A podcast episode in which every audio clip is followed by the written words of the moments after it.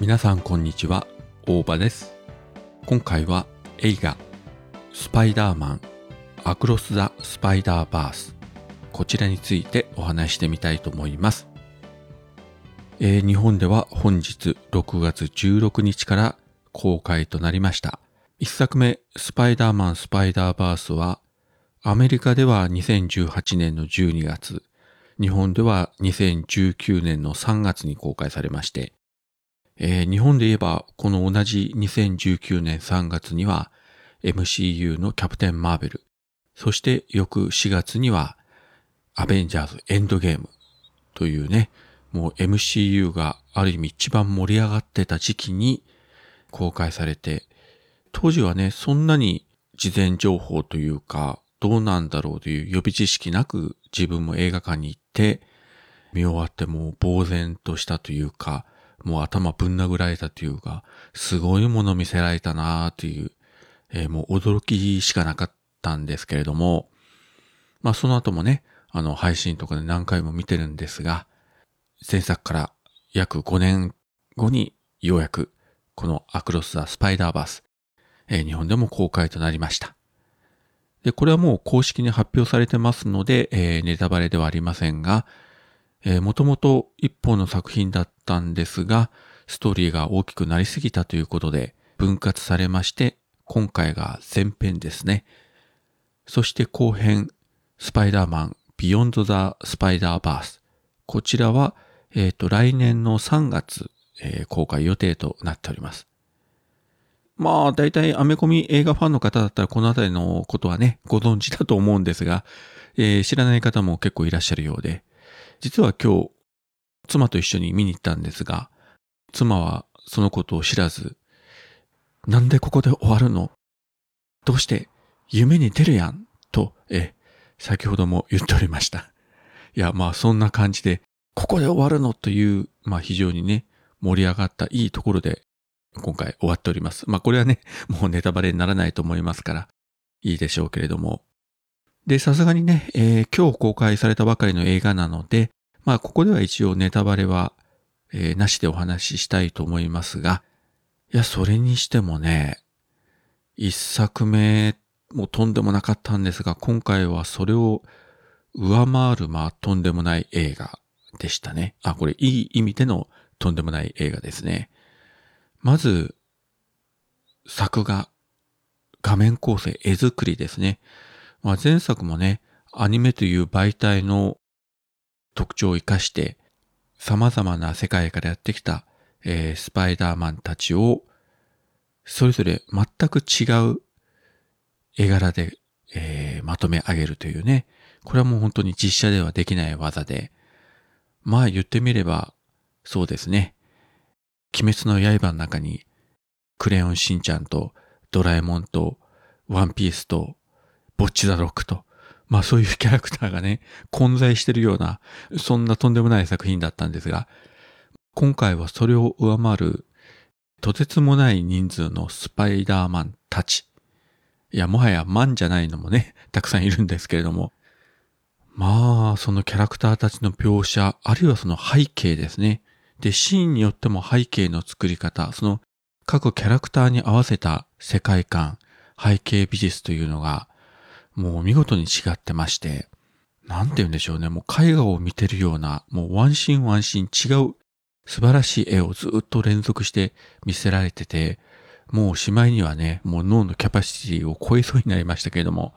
で今回ですね、えー、っと、一作目が上映時間が117分でしたが、今回は140分日本のアニメ映画だと2時間超えっていうのはそう珍しくはないんですが、海外のアニメ映画だとかなり珍しいんじゃないですかね。大抵2時間以内に終わってると思いますので、まあそれだけね、描きたいことがてんこ盛りで、分量が多すぎてまあ分割したということで、140分かけても、えー、終わらない。でもこれは見ていただければわかりますけれども、前編後編に分けて正解でしたね。無理やり削って一本にまとめても中途半端になったでしょうし、もうここはね、じっくり描いていただいて、次作、ビヨンド・ザ・スパイダーバースをね、楽しみにしたいと思ってるんですが、いやそれにしてもね、えー、今ね、一応こうネタバレを避けるようにこう言葉を実は選びながら 喋っておりまして、非常に苦しいんですが、えー、っと、これはもうネタバレにならないと思いますので言いますが、今回ですね、前作にも出ましたグエン、女性のスパイダーマンですね。彼女がかなり、えー、ウェイトを占めてます。映画の冒頭部分も完全にグエンの話から始まって、ある意味、えー、主人公のマイルズと同等、まあ場合によってはマイルズ以上に深くグエンが描写されてます。もう実質的にほぼ主役と言っていいぐらいの活躍をしておりますので、前作のグエンも良かったんですが、今作のグエンはね、本当に素敵ですね。ちょっとね、うん、自分も惚れてしまいましたよ。本当に。で、日本語吹き替え版で今日見たんですが、声を当ててた声優、えー、結城葵さん、魔法少女、マドカマギカでのマドカ役で有名な方で、もちろんね、もうマドカとは全然声が違うんですけれども、彼女の演技本当にすごく良かったですね。もう見事にね、そのグエンの、えー、心理というのを日本語でこう描写してくれたというか。で、今回ね、もう本当にあの絵の動きがすごい、アクションシーンもすごいし、えー、先ほど言ったようにもう絵柄がどんどん変わる、キャラクターもどんどん出てくるということで、目がね、絵を追うことで精一杯で、自分これ字幕版だったら、どちらも追えなかったんじゃないかと。まあ、よほどね、動体視力が良くないと、ちょっと、このすごい動きと字幕は両方追えないんじゃないかと思いますので、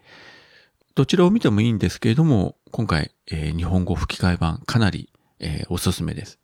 もちろんね、あの他のキャラクターの声もみんなね、ぴったり合ってましたし、まあ、ここだけの話で言えば、あよくあるね、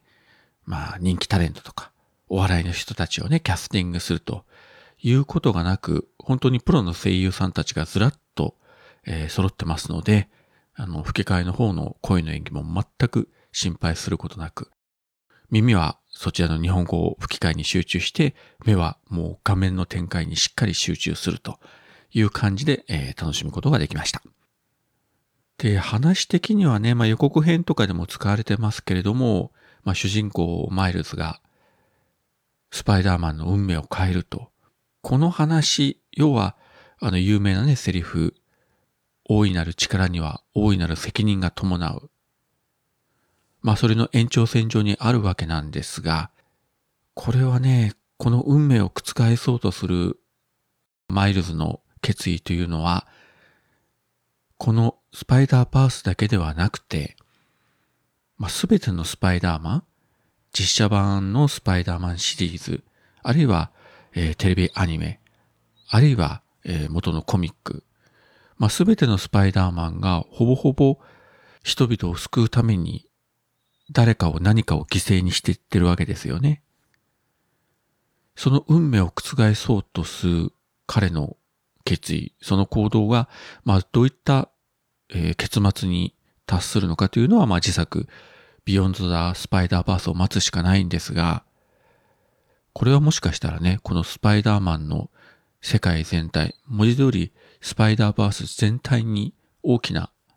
影響を与える話になるかもしれないです。あまり期待しすぎるとあれかもしれませんけれども、期待したいぐらい今回、本当にそのスパイダーバースの続編という意味ももちろんありますけれども、このスパイダーマンのすべての作品をひっくるめた世界全体を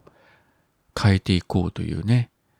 なんかすごいテーマをこう見せられたなという、えー、気になってます。と具体的なね、部分がちょっとお話できなくて、まあ分かりにくいと思いますが、そこはもうご容赦いただきたいと思います。まあ何はともあれね、えー、ネットで、まあネタバレを食らう前に、一日も早くね、劇場の方に見に行っていただきたいと思います。もちろん配信で見る手もありますけれども、もうとにかくこの映像はまず映画館でっかいスクリーンで見ておかないともったいないです。というか、配信が始まってテレビとか、ね、タブレットとか、パソコンとか、スマホとか、それで見てたらやっぱりね、理解できないと思うんですよ。この絵のもの凄さは。もちろん音響もそうですけれども。なので劇場公開中に、えー、必ず映画館で見ていただきたいと思います。本当にね、お世辞抜きで、えー、前作を超える大傑作だったと思います。そしてですね、最後に大事なお知らせがあります。今回、このアクロス・ダ・スパイダーバースの公開を記念して、同じマルチバースつながりということで、ディズニープラスで配信中の MCU のアニメ作品 What If こちらのパンフレットも、えー、劇場で販売開始となっております。これね、あまりネット上で情報が出てないような感じで、自分今日映画館に行って気がついて、まあ販売してるね、パンフレットに一覧っていうのがあって、えー、スパイダーマンいくらかなと思ってて、で、それ見ると、あ、これだけね、と。で、そのすぐ下に、What if って書いてあって、ええ ?What if ってあれよねみたいな感じでね、ちょっと驚いてね、もちろんきっちり買ってきました。MCU の新作が公開されるときに、ディズニープラスで配信中のドラマシリーズのパンフレットというのをね、今まで何冊も出てるんですが、えー、まさか今回このスパイダーバースと絡めて What If を出してこようとは、確かにね、まあマルチバースという意味では合ってますので、えー、予測しておくべきでしたけれども、もしかしたら気がついてない方もいらっしゃるんじゃないかと思いますので、えー、映画館に行かれるときには、スパイダーバースのね、パンフレットと合わせて、えー、What If のパンフレットもご購入いただければと思います。はい。そういったわけで今回は映画、スパイダーマン、アクロス・ザ・スパイダーバース。こちらについてお話しさせていただきました。それではまた。